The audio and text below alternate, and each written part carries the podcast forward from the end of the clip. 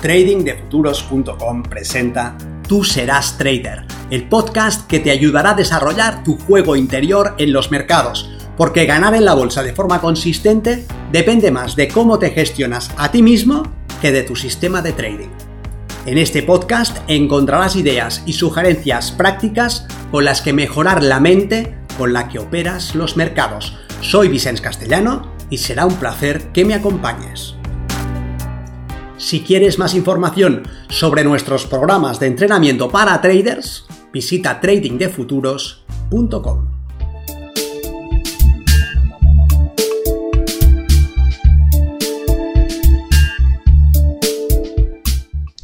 Milenio, la brújula del trading.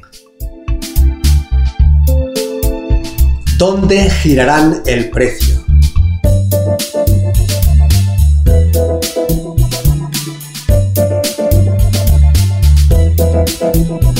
Si quieres conseguir unos resultados distintos de los que consigues ahora, un mejor desempeño como trader, como operador, una ejecución más sencilla, una operativa más efectiva, unas mayores ganancias o más tranquilidad, esta serie puede interesarte. Vamos a exponer 7 pasos hacia el trading consistente. Soy Vicens Castellano, responsable del programa de formación y entrenamiento de trading de futuros. Y en esta ocasión me he propuesto desvelarte el truco del mago qué pasos debes dar específicamente para conseguir la consistencia como operador. Sabemos lo que debe suceder y ahora podemos especificar dónde debe suceder y por lo tanto aprenderemos a mirar en el lugar adecuado. Si tengo un marco de comprensión claro, las ideas correctas, si entiendo contra quién me enfrento y soy capaz de dotar de sentido la acción del precio, el siguiente peldaño hacia un trading consistente es saber dónde girarán el precio. El precio gira siempre en el mismo lugar, donde sirve a los intereses de los operadores que mueven el mercado.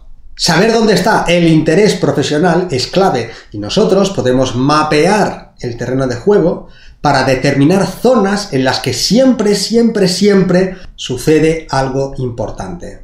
Algunos operadores utilizan para esto zonas de oferta y demanda, o zonas de soporte y resistencia, en forma de líneas de tendencia, o de canales, o de bandas, o de extensiones, o de retrocesos, o clústeres de volumen. Todas ellas son válidas. Y todas nos dan información que puede ser importante. Ahora bien, hay una forma sencilla y efectiva que no da lugar a dudas. Y cuando operas, quieres minimizar las dudas. Si utilizas un método que te da varias posibilidades, aumentas la disonancia cognitiva. El precio está en el 50% del impulso anterior, pero girará aquí o tal vez lo hará en el 61,8%. ¿Me espero ver qué hace? ¿Este es ya el giro que anticipo o es solamente un engaño para ir a buscar un retroceso más profundo? ¿Y esta línea de tendencia? la trazo desde estos dos mínimos, le pido tres toques, o me vale con dos, tomo los extremos de las velas o tomo los precios de cierre. Si utilizo cualquiera de estos conceptos, deberé establecer los parámetros de validación e invalidación,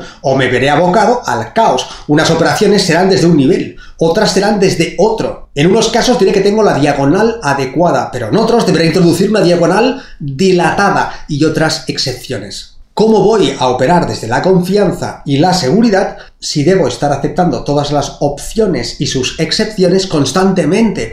Hay una forma más sencilla y efectiva. En Milenio la llamamos el anclaje del precio. Se trata de establecer elementos objetivos e incuestionables que podemos ver siempre de la misma forma y que tengan el potencial de girar el precio. ¿Qué elementos forman el anclaje y cómo los establecemos? Sencillo, sencillo. Lo primero que haremos será dividir la jornada en tres sesiones distintas que se corresponden a los periodos de tiempo en los que están activas determinadas zonas horarias. Esto es Asia, Europa y América. La sesión asiática la consideraremos desde el cierre de la sesión americana del día anterior, esto es a las ocho y media hora en Madrid, y la prolongaremos hasta la apertura de la sesión europea a las 9 de la mañana. Europa arrancará pues a las 9 y se extenderá hasta la apertura del mercado americano, llamado también mercado cash. La apertura americana puede variar en función del producto que operemos. En el caso del mercado del futuro del petróleo, por ejemplo, la apertura es a las 15 horas, a las 3 de la tarde en Madrid, pero en el caso del mini SP500, esta apertura es a las 3 y media. Finalmente, consideraremos la sesión cash, la sesión americana, desde su apertura hasta el cierre a las 8 y media Madrid.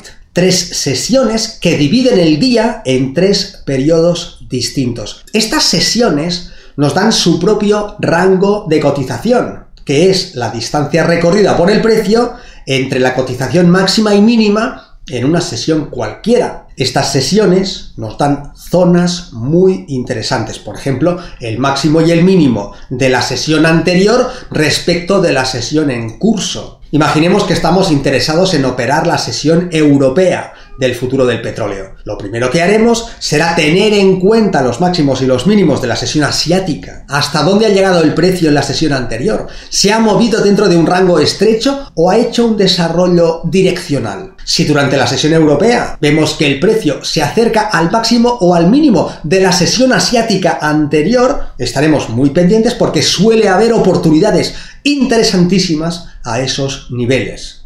Luego tenemos la sesión asiática, la sesión europea y la sesión americana o cash. A las ocho y media empieza la sesión asiática, a las 9 de la mañana en Madrid empieza la sesión europea, en el caso del futuro del petróleo, a las 3 empieza la sesión americana. Los máximos y mínimos de cada sesión son muy importantes porque es ahí donde suelen ir a buscar liquidez los traders institucionales, atrapando al público en maniobras de manipulación. Por ejemplo, si vamos a operar la sesión europea y vemos que el precio se dirige al mínimo de la sesión asiática, esta zona es muy relevante porque aquí suelen aparecer maniobras de manipulación. El mercado se mueve en una dirección, incita al público a vender, los traders institucionales compran para llevar el precio en la dirección contraria. Al día siguiente sucede exactamente lo mismo. Asia, apertura europea, movimiento direccional bajista que va a buscar los mínimos de la sesión asiática, en esta zona suelen aparecer interesantes oportunidades de inversión. En este caso, los traders institucionales se posicionan en contra del público.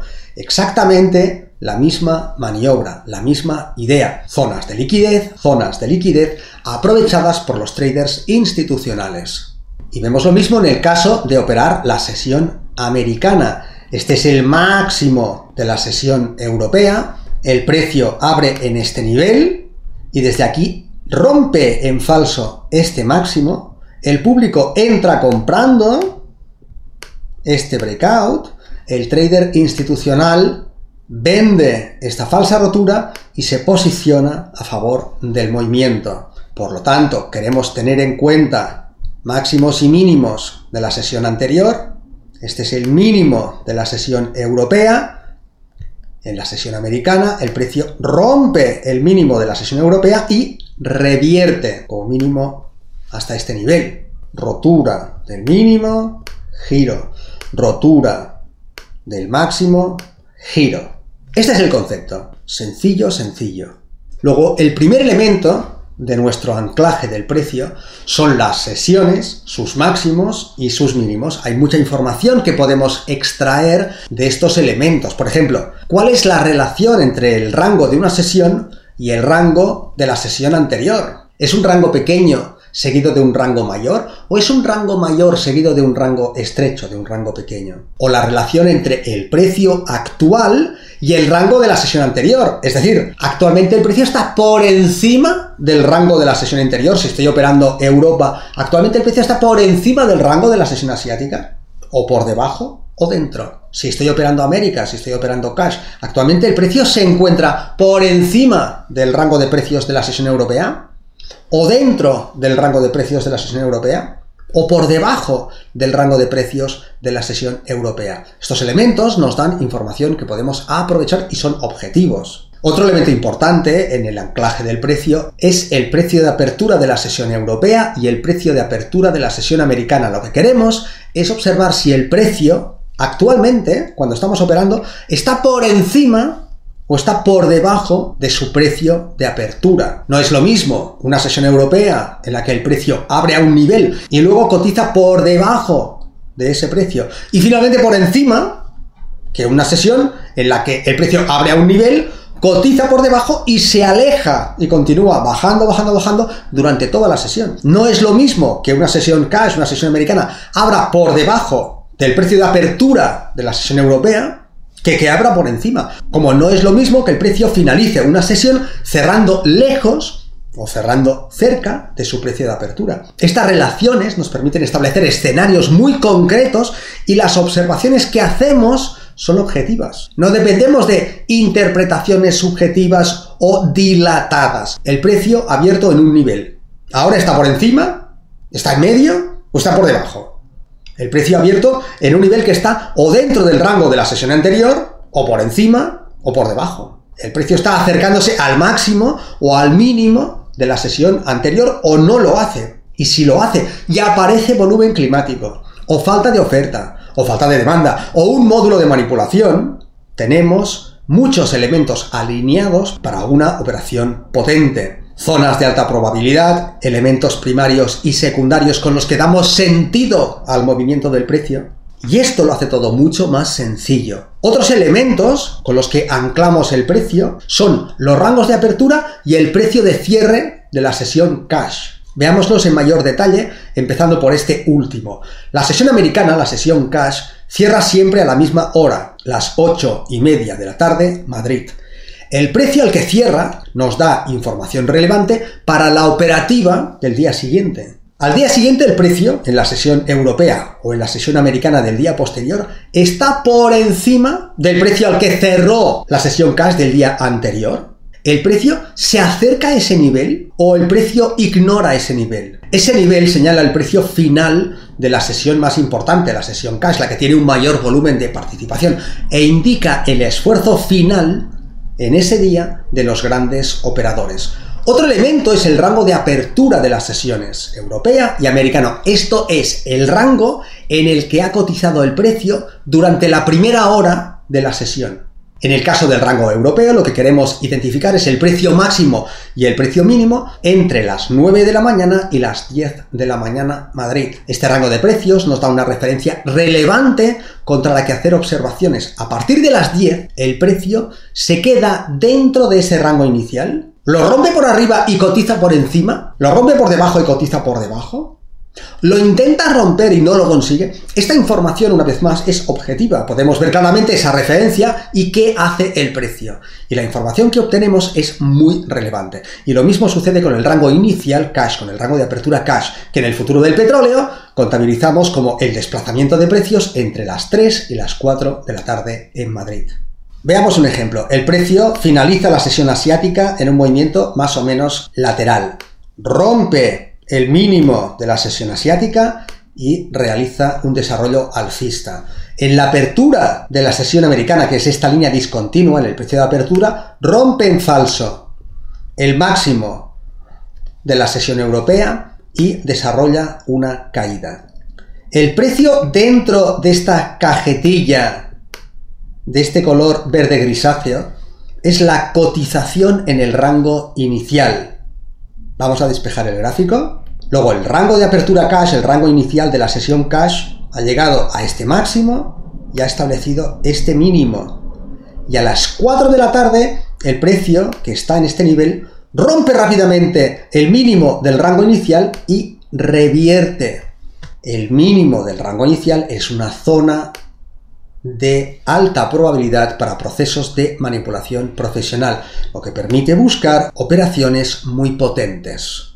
En resumen, el anclaje del precio nos facilita la identificación de zonas de trabajo de alta probabilidad, en las que buscar oportunidades de inversión.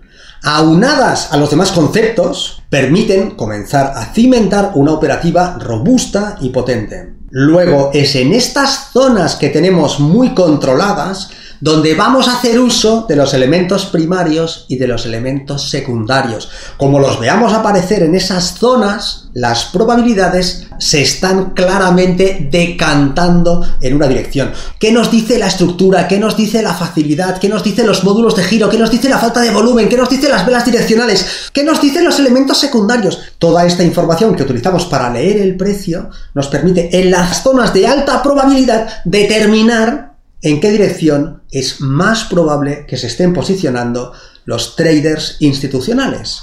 Pero para poder sacar partido de este conocimiento hace falta ser capaz de explotarlo de determinada manera. Ya vimos en su momento que era imprescindible generar disciplina, que debíamos operar de forma sistemática, que debíamos gestionar el riesgo máximo, controlar nuestra respuesta emocional, permitir que la ventaja estadística se exprese a nuestro favor.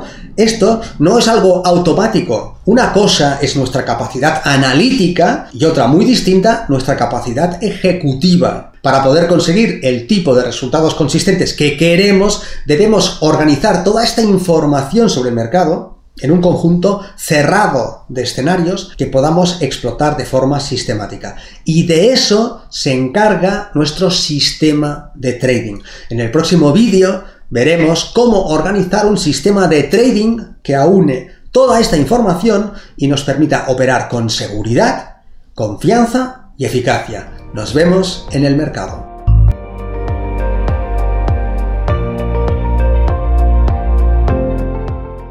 Si este contenido te ha parecido interesante, te agradeceré que lo compartas para darle una mayor difusión y que me dejes un comentario en tu plataforma de podcast preferida.